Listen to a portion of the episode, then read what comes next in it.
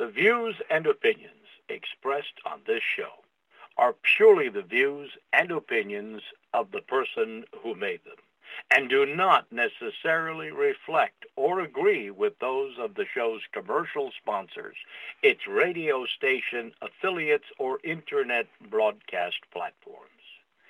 As the restriction on our God-given right to free speech manifests itself throughout the world, we are inspired by Jesus Christ's immortal words, "And ye shall know the truth, and the truth shall make you free." And we reserve the rights to all our words. Thank you, and now enjoy the show.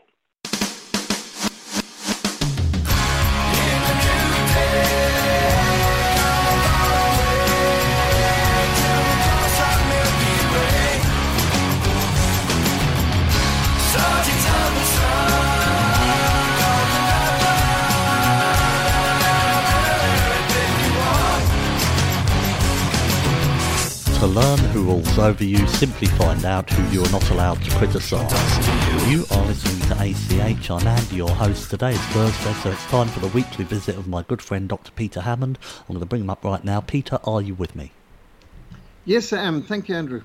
Excellent. Great to have you on board as always. And today, folks, Peter has got a presentation for us entitled The Real Story of Espionage in World War II. So where would you like to start us off today with this, Peter? Thank you, Andrew.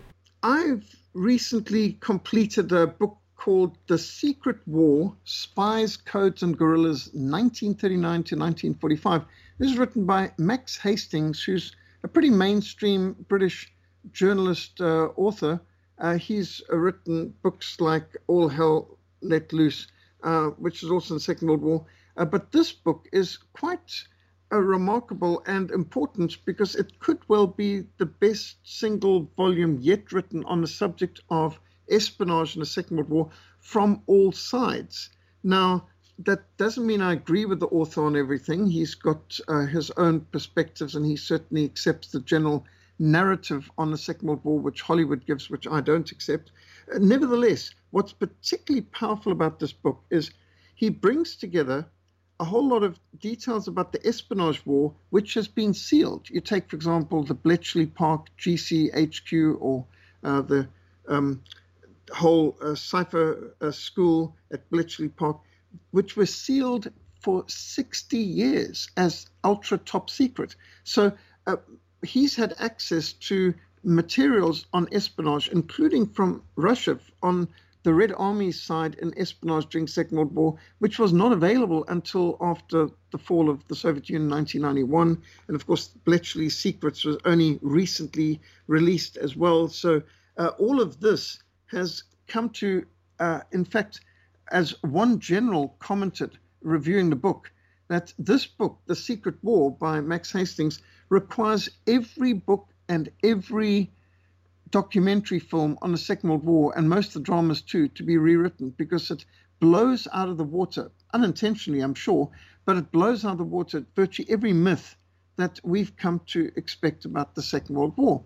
And probably one of the biggest of them, considering that we gave a whole program dealing with Hess and his peace mission in 1941, and this gives us the clearest understanding of how much the British knew, how much the Americans knew, the Germans knew, the Russians knew, the Japanese knew, and even the Italians. It's got different aspects of the war. In fact, it even gives you insights into Polish and into Czech intelligence. So this one volume, 600 pages, it's quite a daunting tome, but it's like a spy thriller, but it's chronological. It tackles the World War from the perspective of the people normally far from the battlefields, who never fired a shot, but whose actions and attitudes profoundly influenced the outcome of the war.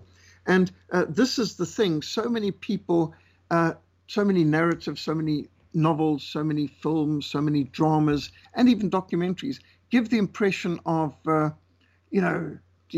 Operation Barbarossa was a complete surprise, and Stalin was shocked, and no one expected this. And well, of course, once you open up all the previously sealed top secret, ultra top secret decrypts, and you find out what Bletchley Park knew, and you find out what the Red Army knew and what Stalin knew, it actually destroys so much of the cherished narratives and propaganda perspectives that has survived since the Second World War. And so since this book has come out, I think, in all honesty, many of the people out there should be rewriting the textbooks about the Second World War. Of course, we don't expect them to in a hurry, but it needs to be done.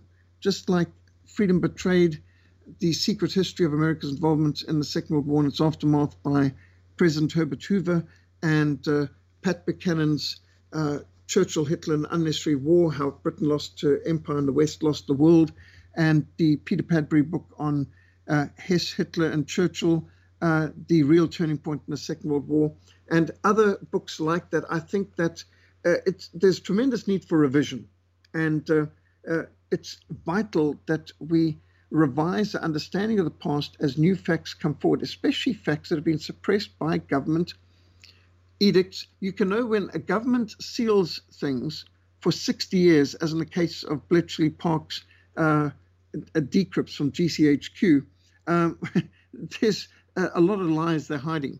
And when you find that the Hess files from May 1941, the Hess flight, has been sealed for 80 years, well, you know that there's some pretty serious damaging to the narrative, to the propaganda information that could come out. And again, we know, just going to contemporary history, why is it that the FBI files on Martin Luther King Jr. are sealed still? I think a judge sealed them for, was it 70 years? And that, from somebody in the 1960s, that's just staggering, mind-boggling, that they can seal some things. And when governments seal secrets, it's not that they're trying to protect the truth. They are hiding lies.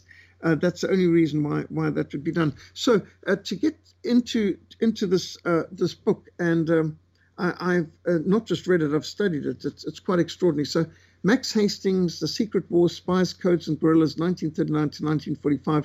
It lets us know a series of fascinating things.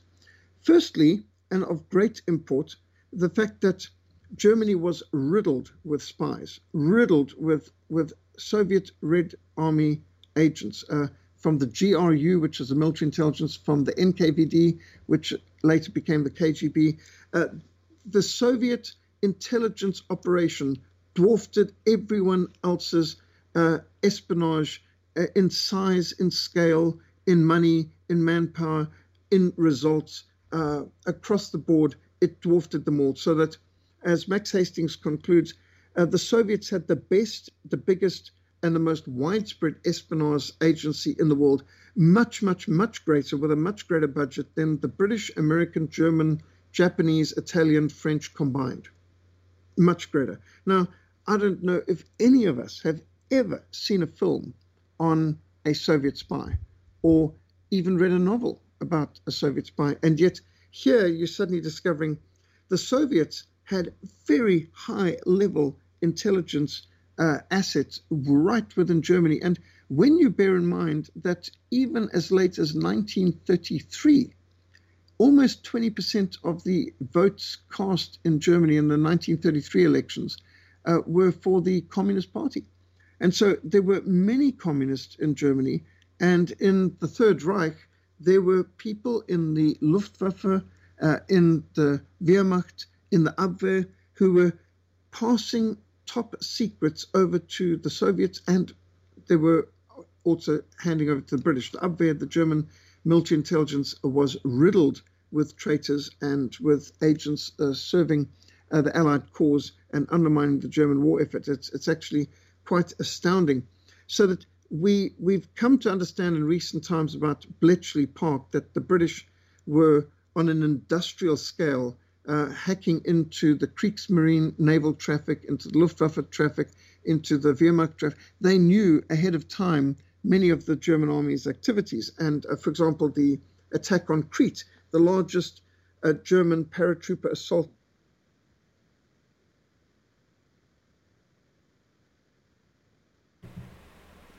You just dropped.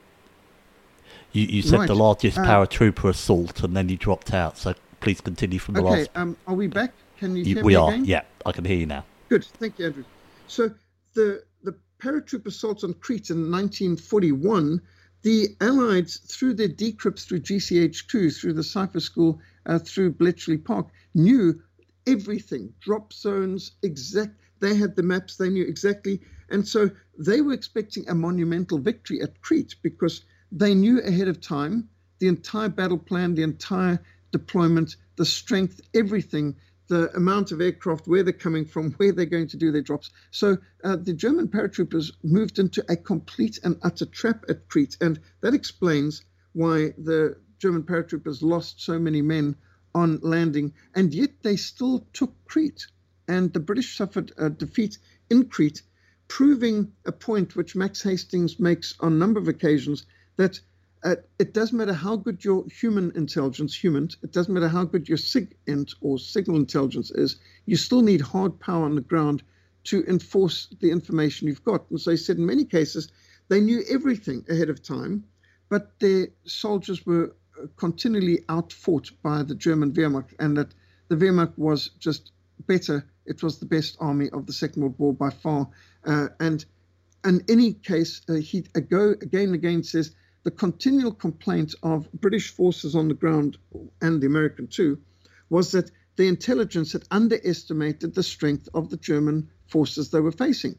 But as Max Hastings concludes at the end, no, the signal intelligence and human intelligence was phenomenally accurate. It wasn't that the information was inadequate. It was just that the German units, no matter what their size or strength, always outperformed the Allies. They were always more dedicated, they took more initiative, they were more courageous, they just were better soldiers, more resilient, even when undersupplied, even when outnumbered, even when overwhelmed. They fought more, so that time and again, the intelligence chiefs were getting complaints back saying, you underestimated, there must be more than this divisional strength or whatever. And the conclusion at the end is, no, the intelligence was excellence. It just is that what you can't always sum up is the quality of the troops on the ground, on each side.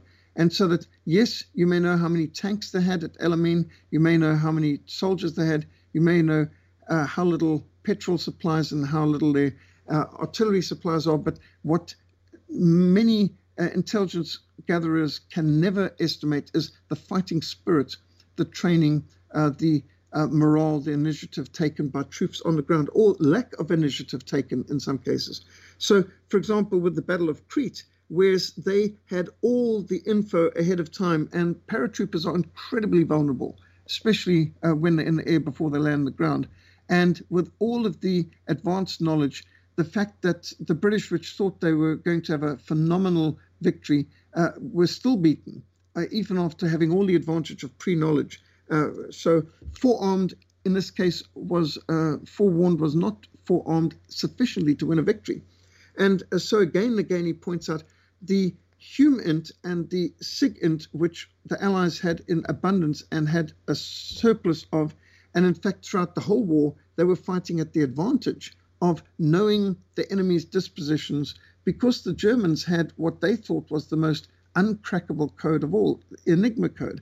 And this was an early form of a computer where basically with these rotors, which could be altered, and just a flick of the dial, they could change the configuration so that there were literally millions of possibilities for any particular message being sent out. But what they had not estimated was, because of treachery within Germany, there were communists who had supplied the Poles already with Enigma machines, so that already before the war, in early 1939, the Polish intelligence was showing the British intelligence copies of the Enigma machines, so that the British actually had an actual Enigma in hand long before the war, long before the Navy managed to seize an Enigma machine and so on. And of course, that didn't solve the problem yet, but it meant that they could start working on a computer to interpret the computer, because you cannot only beat a machine with a better machine, and therefore they had to devise another kind of computer that could decode all the millions of possibilities of what this message could be with Enigma, which was at that stage thought to be impossible. And humanly, it wasn't possible.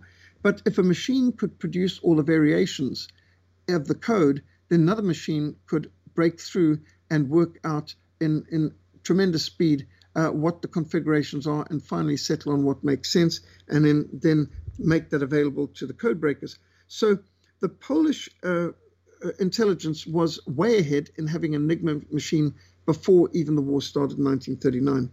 What was also extraordinary is that the Czech intelligence had a colossal, massive budget, bigger than the Abwehr, and the Czechs put a lot of their money into buying up British politicians, and they were not only buying up British politicians, they had a whole lot of dedicated communists in the German army and Luftwaffe who were providing to the Czech intelligence the entire order of battle and the entire disposition and plans, and that Poland and Czechoslovakia knew ahead of time not only the German army's capabilities, but their plans and their operational procedures, their weapons, the whole lot, just an amazing amount of information. The infiltration of Germany by communists in particular was very effective, and especially the Red Orchestra. And so the Red Orchestra is the name given to a group of Soviet agents who, and in fact there were several orchestras within Germany, who were so infiltrated that they knew what was coming out of the foreign affairs, they knew what was coming out of the OKW, which is the combined operations, the Luftwaffe, the Kriegsmarine, the army. The Kriegsmarine was less infiltrated than the others. The Luftwaffe was probably more so. The Wehrmacht very heavily so. And so there was the German Abwehr was riddled with both British and Russian agents who knew ahead of time, right up to the second in command of the Abwehr, Admiral Canaris's 2IC or second command, were actually traitors and working for the other side. And there's questions as to whether Admiral Canaris himself may have been a traitor, but there's no doubt that the Abwehr played a key role in supplying information to the enemy about Germany's plans, intentions, capabilities, resources, vulnerabilities. And not only that, but when it came to the attempt on the life of Adolf Hitler, the bomb plot of July 1944, the British intelligence provided the explosives, the plastic explosive C4, and the timers and all the devices needed through the Abwehr. And so it was smuggled through Sweden and brought into Germany by the Abwehr and made available to the bomb plot people for the assassination of Hitler. So it was British explosives, which the German intelligence provided. So I don't think people have realized up till now just how riddled the German high command was with traitors on the other side. And so in Max Hastings' books, he speaks about some of these traitors in uniform, even high uniforms in the Luftwaffe and Abwehr, turning up into, for example, the Soviet embassy or meeting some of the people and providing huge amounts of photocopies and photographs and massive amounts of documents copied, stolen, and so on from German high command, from OKW. So you can understand why the Allies have not wanted to make this well known, because they wanted to give the impression, as Hollywood has, that they fought better, that they won the war and so on. And just as if you're playing a game of cards and the other person's got someone on right behind you looking over your shoulder and informing by some signs what card the other player is having, that's considered cheating. You're not exactly playing on the level playing field. And there was more than that, much more than that. So that this talk that Operation Barbarossa was a shock, was a surprise, that the German invasion of the Soviet Union in 1941 was unexpected and that the Red Army wasn't ready, well, that has been disproven on every single level. The amount of intelligence, the Red Army knew about the planned Operation Barbarossa a year ahead. They got multiple informations from multiple sources, the Red Orchestra in particular. You're talking about every possible level knew about it. And you can't plan an operation that big involving couple of million soldiers across a 1,400-mile front without a lot of preparations being done. And in fact, there's no way that it was a secret. The British knew all about it from Bletchley Park, GCHQ, and they provided it to the Russians. The Soviets had advance warning from their own agents, from their own human intelligence, and from SIGINT, from their own signal intelligence. They had it from German spies and traitors who had handed the information over to them. And the British government had also informed them. So as Max Hastings brings out, that the popular film, which has made GCHQ so well known in recent times, like The Imitation Game, which he called wildly imaginative and fictionalized story about Alan Turing, and the BBC miniseries The Bletchley Circle. In there, they give the impression that, first of all, Alan Turing single-handedly won the war kind of thing, which is nonsense. He said Alan Turing was one of hundreds of code breakers, and it was a team effort all the way along, and it certainly wasn't just one person. And the way they've glamorized Alan Turing and the way they... but, of course, that makes good Hollywood drama, but it's fiction, it's not fact. And he points out that the idea that the commander of GCHQ was in any way hostile or suspicious or skeptical or interfering in Alan Turing or any of the code breakers is nonsense. They understood they had people who were code breakers, who were not your normal military people, who weren't to be put through the normal run of the mill. And so the whole Hollywood picture, The Imitation Game, is so completely opposite to the facts, and especially the drama that there the officer commanding is sending in his people to smash up the machine, which is being built to decode Enigma codes from the Enigma machine. Absolute fiction. You know, it's drama for the screen, but it's completely unrelated to reality and history. So the British government, from the highest level, were giving everything they knew about German military intentions, capabilities, resources, dispositions, how many divisions, where they were, all the rest of it, to the Russians even before the war brought Russia into it. And so the depiction in The Imitation Game that there was a communist traitor in Bletchley Park who was slipping the secrets to the Soviets because it affected them, because the British government wouldn't do it, is absolute nonsense. And the fact that Alan Turing would be in any way trying to help this, letting the Red Army know about the dangers ahead of time because the British government wouldn't, is complete fiction. Because the British government under Winston Churchill was informing the Soviets even when the Soviet Union was technically meant to be having a non-aggression pact with the Third Reich of Germany and was not meant to be an ally of Britain. So Britain was aiding them all the way along. It's intriguing to see how the Czech military intelligence had vast amounts of money to buy up Allied politicians. It's intriguing to see how many in the British government were actually paid assets of Czech military intelligence, and even of Polish. It's fascinating to see that the Red Army was so prepared. That's why they had the vast amount of the army right up front, close to the border. They had colossal preparations, and they were preparing to invade Europe anyway. The Red Army's plans had been that Germany get caught in a long, bloody, dragged-out Western Front campaign, such as the First World War had been, and that they could then attack from the east. And they were shocked at how quickly the German army rolled up the French army and in a matter of 6 weeks defeated France, which was meant to be a superpower, and to have taken everywhere from Norway, Denmark, Poland, all the way through to France and Netherlands and Belgium just so quickly in a matter of weeks, shocked them. And then they went back. They had to delay their plan to invade Germany from the east, and they started a massive rearmament program.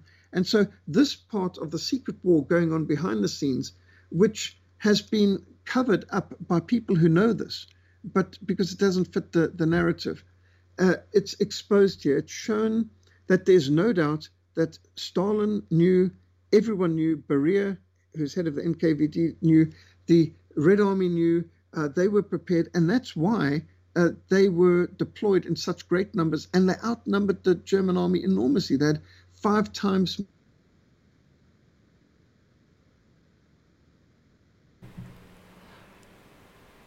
Peter, you just dropped again. Right. You said they had five times. The Red Army. Yeah, you go from five times. The Red Army on the Eastern Front before Operation Barbarossa.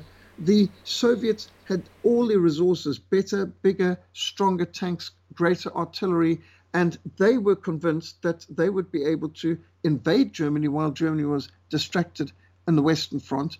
And when they realized that that was not so, they were then prepared to do a preemptive raid on Germany, and they were prepared. They knew about Germany's plans. They knew about the dates. They knew about when they were going to operate, and Barbarossa in every single detail. And interestingly enough, when the British Army informed the Red Army that the Germans had 130 divisions on the Eastern Front ready to invade, the Reds knew that that was not accurate. They had more than that. And the Allied intelligence was so advanced on the Soviet side. The Soviets knew every side of what was going to go on in Germany. And what was more, they were prepared to lose whole armies of theirs in deception operations. More about that in a moment. So when the Soviet Red Army was smashed in a matter of days, and most of the Red Army Air Force was destroyed on the ground or in the air in literally the first week, and virtually the entire tank corps of the Soviet Union had been annihilated in under 2 weeks. And as the German army made spectacular advances heading towards Minsk and Smolensk, and there had to be an explanation as to why they'd been able to do it. And so the propaganda came.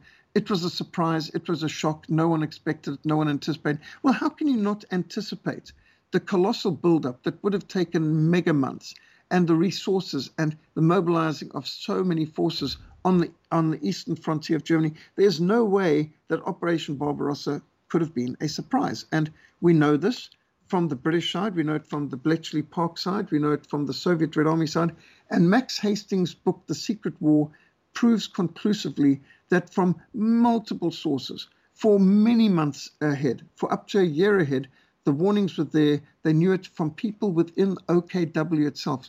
Communist traitors within the German high command had informed them. They knew the whole order of battle. But knowing your enemy's activities, disposition, capabilities, resources, and limits is still not enough. Nobody could have anticipated the fury, the efficiency, the effectiveness of the Blitzkrieg. And Stalin was so stunned when the Blitzkrieg was unleashed in Operation Barbarossa, and the Soviets lost 3 million men in the space of the first few months of that battle. They lost virtually the entire Air Force tank corps so fast. It's so embarrassing when they had all the prior warnings. The only answer was, this is a surprise, nobody saw it coming, this is treacherous, and so on and so forth, which is complete and utter fiction. And, of course, the Germans had every reason to think that they could win. And people who have said time and again that it was ridiculous, it was insane, and there was no reason, and this was a war that could not be won. In fact, the Secret War proves that that's not true. Germany had the resources. They could beat the Soviet Union. Yes, the Soviets knew a lot more, and their intelligence was better. But the German army's fighting capabilities were so underestimated, and the morale of their men was so sky high, and the tenacity of their men, they achieved more than anyone could have expected. But the thing that nobody could have anticipated was that the United States and Great Britain and Canada would pour in billions of dollars worth of high-tech weaponry, tens of thousands of tanks, aircraft, and billions of rounds of ammo and tens of millions of rounds of artillery and vast numbers. The list of gifts given from Britain, America, and Canada to the Soviet Union under Lend-Lease, complete gifts paid for by South African gold, taken from our country under General Smuts, extraordinary, so that Germany could see that in the first month they'd won the war. They'd beaten the Soviets. The Red Army was destroyed. But where are these new tanks coming from? Where's all their aircraft coming from? We've destroyed the entire aircraft, and more and more and more. And how can they still manage to field an army? We've destroyed their equipment, we've destroyed the tanks, the aircraft, artillery. Where's this coming from? And when it dawned on the Germans that the Americans were supplying them even before Pearl Harbor, well before Japan brought America into the war, well before America's commitment to the war, the U.S. government was illegally, secretly, shoveling vast amounts of what they called the arsenal for democracy in the guise of, we need to be the arsenal for democracy to raise enough weaponry to help the democracies of Britain and France and so on to fight against the Nazis, to use their terminology. What most of the people working and slaving hard and working overtime in the factories of Britain, Canada, and the United States could not have imagined is that the vast amount of this arsenal for democracy were going to the worst dictatorship, the most bloodthirsty dictatorship and totalitarian regime on the planet, Stalin's Soviet Union. So rather than being an arsenal for democracy, so much of this colossal output and sacrifice of the populations of Britain, America, and Canada were going to help Stalin's Soviet Union, USSR dictatorship, the worst persecutor of the church and the most bloodthirsty regime in history to survive, which who could have foreseen that? So what we've got in this book is so extraordinary. One of the things that's quite amazing too is how Stalin was willing to sacrifice an entire Russian army, lost over 70,000 men in a deception operation. So to be able to bolster one of his double agents, who the Germans thought was one of their most trusted people, Gehlen, Agent Max, that he was actually on the German side to deceive the Abwehr into this. They gave the dispositions of Soviets accurately to enable Germany to win such a victory that they wiped out 70,000 Russians in an encirclement operation, which was so successful, it enhanced the prestige of this Agent Max. And yet, it was just to set them up for the biggest a deception operation of all, which was Kursk. And so this traitor, who was the double agent for the Soviets, for the Red Army, for the Red Orchestra, managed to get his credibility so high because he enabled him to win a major victory, killing over 70,000 Soviets. And nobody, not the British, not the Germans, could imagine that Stalin would willingly give up an entire army with all their equipment and 70,000 lives just to enhanced the prestige of a double agent to set up the Germans for a bigger double cross coming up, which was at the Battle of Kursk, the greatest tank battle in history. Now, the British knew of Kursk coming up, knew that Germany was putting all their new tanks, all their resources in a major thrust to be able to create a blitzkrieg surrounding, destroying the Kursk salient on the Eastern Front. And yet they were walking into the biggest trap ever set. And a double agent was part of it. And so the deception operations run on all sides throughout the war are quite impressive. But the deception operations run by the Soviets through the NKVD boggle the brain and stagger the imagination. There's nothing like it in history. And as Max Hastings documents in The Secret War, the Red Army, hands down, dwarfs every other intelligence operation and double-cross operation and deception operation combined of all other intelligence operations put together. And so very interesting, fascinating. It really destroys so much of the narratives we've been given. And it's an interesting thing to know, bearing in mind my father was in the Eighth Army in North Africa, that Rommel won his victories despite the fact that the British commanders were getting every morning with their breakfast the decrypts from Bletchley on the German opposition, the Africa Corps deployments, their resources, their supply line problems, their shortage of fuel, shortage of artillery, all of that they knew. They even knew Rommel's orders. And despite having all his advantages, Rommel still won great victories. And one of the reasons given was that they said, it's not good enough to know what your enemy is doing ahead of time and his disposition. You need hard power on the ground to be able to still win the victories. And it so happened the Eighth Army was outbeaten by the Africa Corps time and again. And also an intriguing personality side saying, technology and machines and decrypt and Enigma machines are not good enough because there's always the human factor. And in the case of Erwin Rommel, he frequently flouted commands from OKW, from the high command. The high command would say, do not take any offensive action, do not move at this point, you know, just stay static, have a holding action. And Rommel would ignore that order and attack. So they were the British on the other side, blissfully happy in the knowledge that they knew exactly what Rommel's orders were. They had the decrypts from Bletchley Park. And in this case, it actually served as more of a hindrance than a help, because what they didn't know was Rommel wasn't going to obey his orders. He was taking initiative in the field without regard to what his orders were above. And he won time and again great surprise victories, despite the fact that the enemy knew everything about his disposition, capability, resources ahead of time. So this is quite an amazing a book, because it proves beyond any doubt whatsoever that the story we've been told all along is actually false. The Americans were involved long before 7th of December 1941. The Soviets had all the warning that could possibly come, and not only were prepared for a German attack, they were preparing their own attack anyway, which would have happened in 1940 if Germany had got snarled into the kind of trench warfare in the Western Front that had been anticipated in the light of what had happened in the First World War.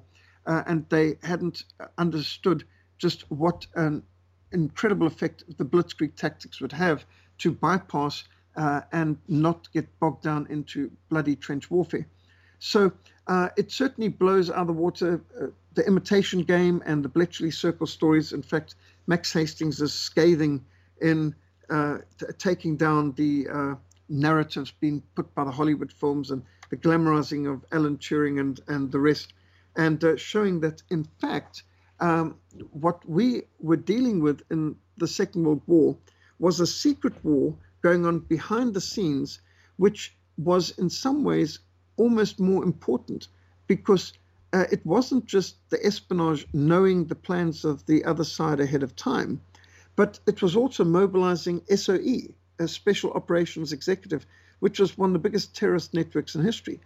SOE, who were set out by Winston Churchill to set Europe ablaze, specifically studied the tactics of the IRA, the Irish Republican Army, their terrorist attacks, and training their people to be terrorists behind the lines, to go into France and Belgium and Netherlands and Norway and Denmark and Czechoslovakia and all the places they can, and to do assassinations and plant bombs and sabotage and assassinate and murder people and do ambushes and so on, hoping to provoke reactions to be able to set Europe ablaze.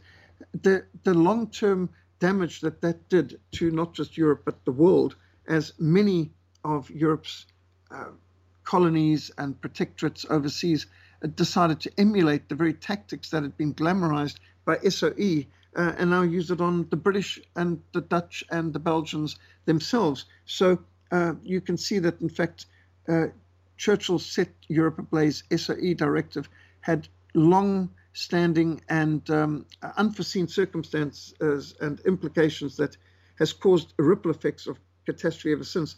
So it's a story of treachery, deception, betrayal, and in many cases, incompetence.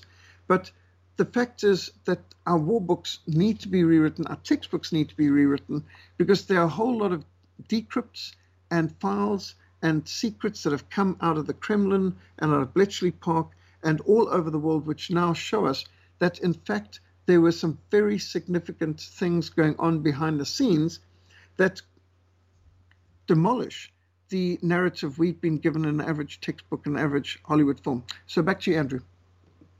Thank you, Peter. I think that the thing that really jumps out at me from your presentation there is the use of these traitors and then the way that they dress it up as, oh, we had great intelligence and we deciphered the Enigma, all this sort of stuff.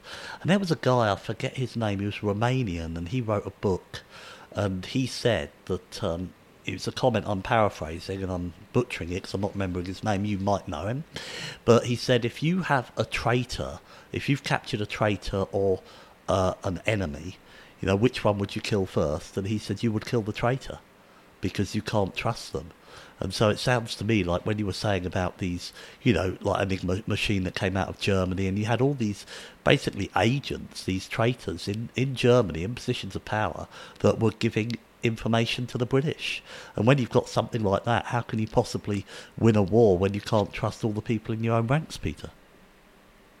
Well, it's true. For example, one of the things that comes out of the book is that while Franklin Roosevelt was giving huge gifts to Uncle Joe Stalin, Joe Stalin was infiltrating America with vast amounts of spies, including nuclear scientists who were traitors, who were secret communists, who were supplying, for example, the Mars operation. They literally had supplied the Soviets from 1943 already, all the details about the upcoming atomic bombs and details about the coming neutron bombs and plutonium-based bombs. And so that the Soviets were able to build their own bombs several years later with captured German scientists that they got from East Germany as well to be able to do this. Most of us should know that the Battle of Midway was won by American signal intelligence reading Japanese decrypts, and they understood that Japan was planning an attack on the Marshall Islands, and Midway was the key target and how they could ambush the Japanese Navy there. So that's one major victory that the Americans were happy to make known.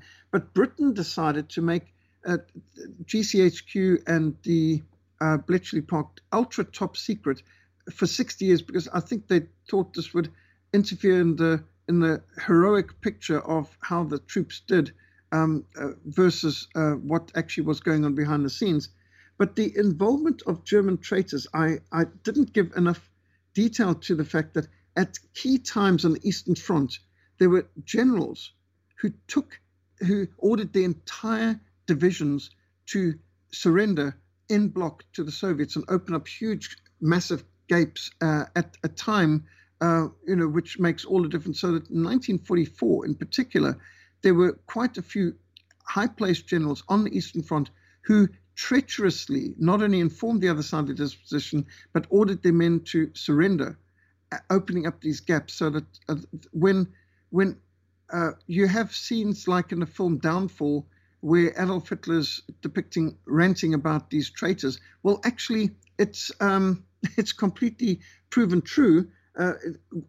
The book Hitler's War by David Irving documents quite a few of it, but much of what David Irving suspected and hints at is confirmed by Max Hastings' book, The Secret War, which, of course, been written much more recently, that, in fact, yes, there were these traitors in the Abwehr, in OKW, even on the Russian front. There were generals who were communists who had suppressed their communist ideology in order to get away with the treason, that at the critical moment to see that their units, their divisions either stood down or were made ineffective.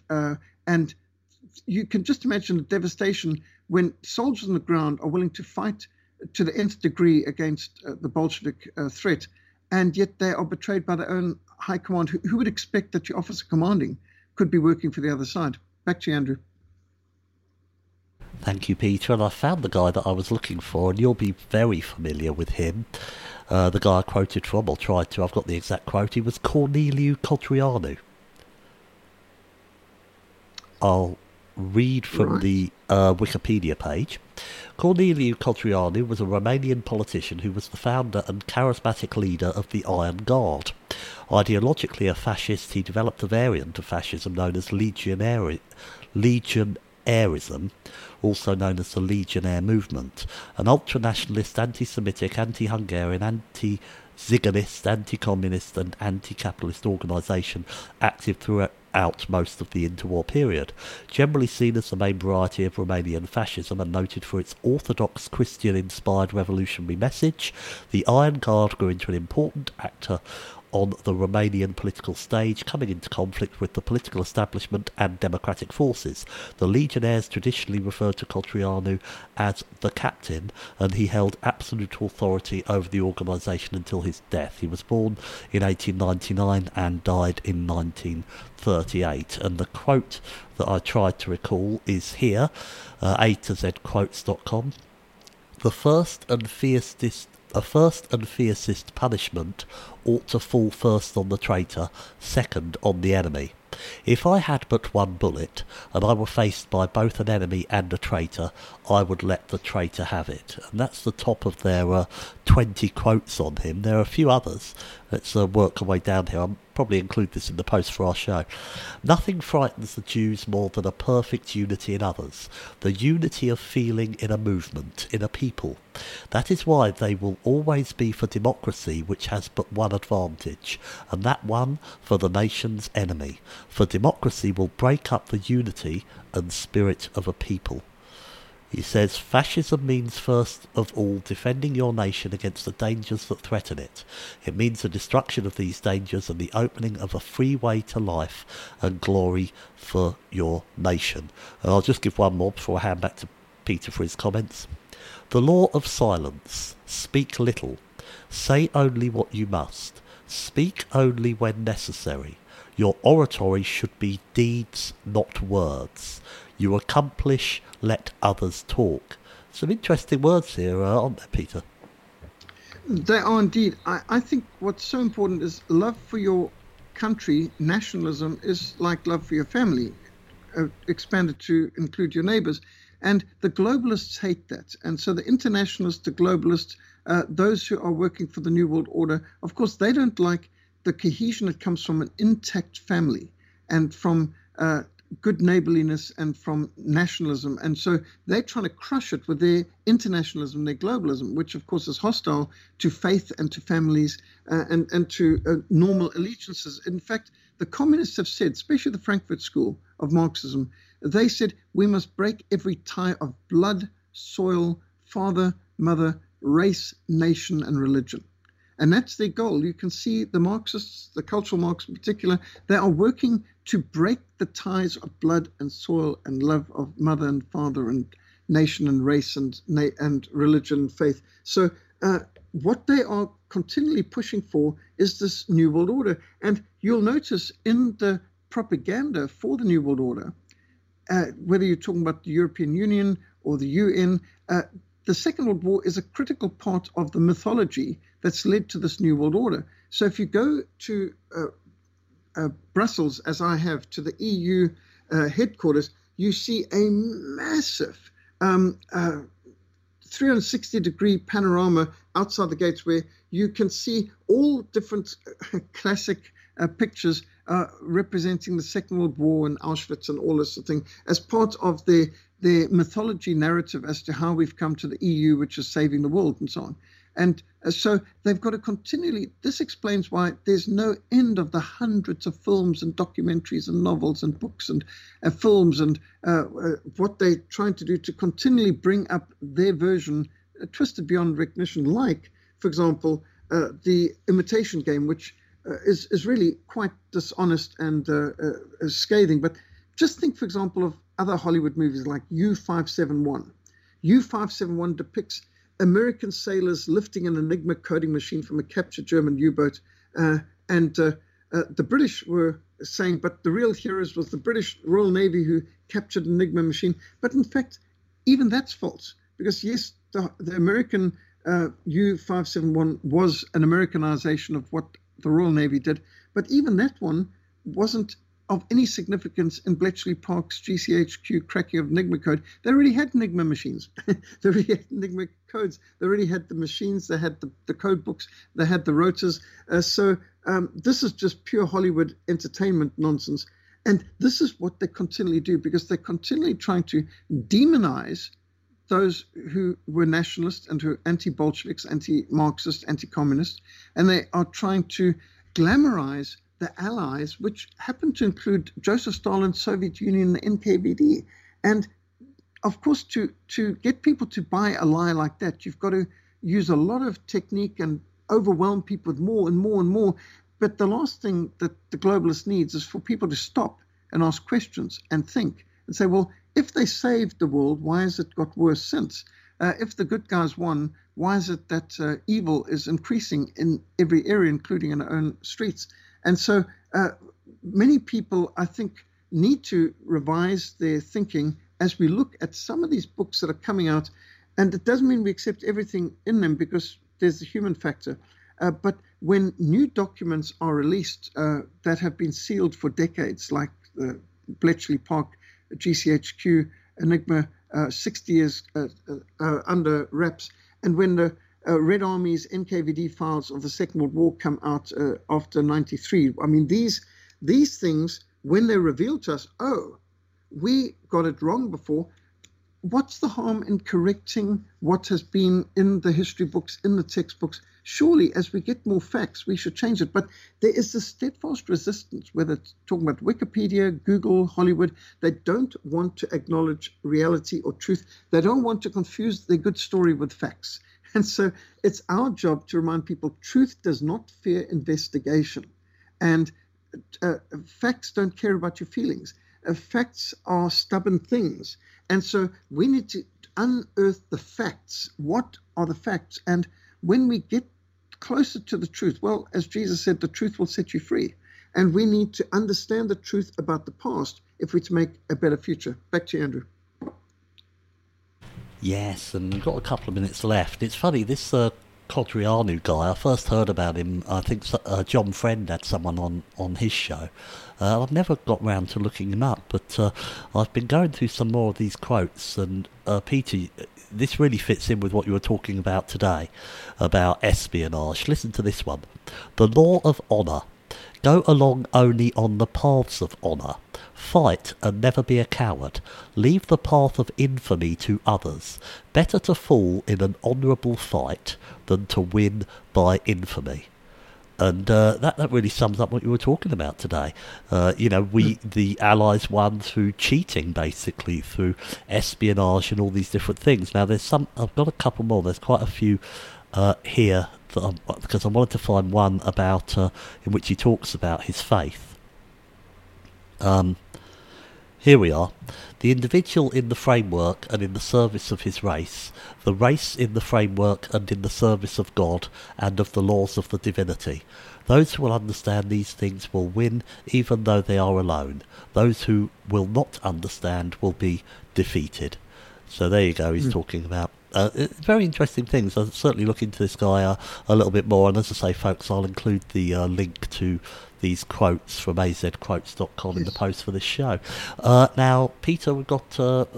Before we go, can you just let the audience where they can find your work and how they can contact you? Yes.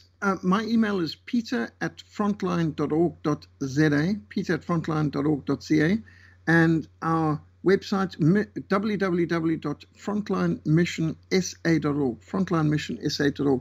That's our website. You can find us on social media, also under the name Frontline Fellowship. You know, everything about the intelligence war during Second World War, it affects us now, because what comes out of this is that the Cambridge Five, the communists and the British MI5 and MI6, like Maclean and Blunt and Burgess, Fuchs and so on, these chaps were involved in the war against Germany, and then they were involved in the assassination of, for example, the Polish president, General Sikorski, the head of the government in exile at Gibraltar, 4th of July 1943. Then they were involved in betraying Britain. So people who had a communist allegiance in the American and in the British intelligence went on not only after betraying Europe to betraying their own countries, such as in America, how so many of their top people ended up passing on to Uncle Joe Stalin all the nuclear secrets of the Manhattan Project. So you can see it's the treachery in the Second World War bred treachery that affected us throughout the Cold War. Back to you, Andrew. Thank you so much, Peter. Fantastic show as always. Folks, you have been listening to The Real Story of Espionage in World War II. I want to thank Peter so much for joining me again today. I want to thank all of you for listening. I will, of course, be back with you all tomorrow. And until then, folks, have a wonderful day, and bye for now.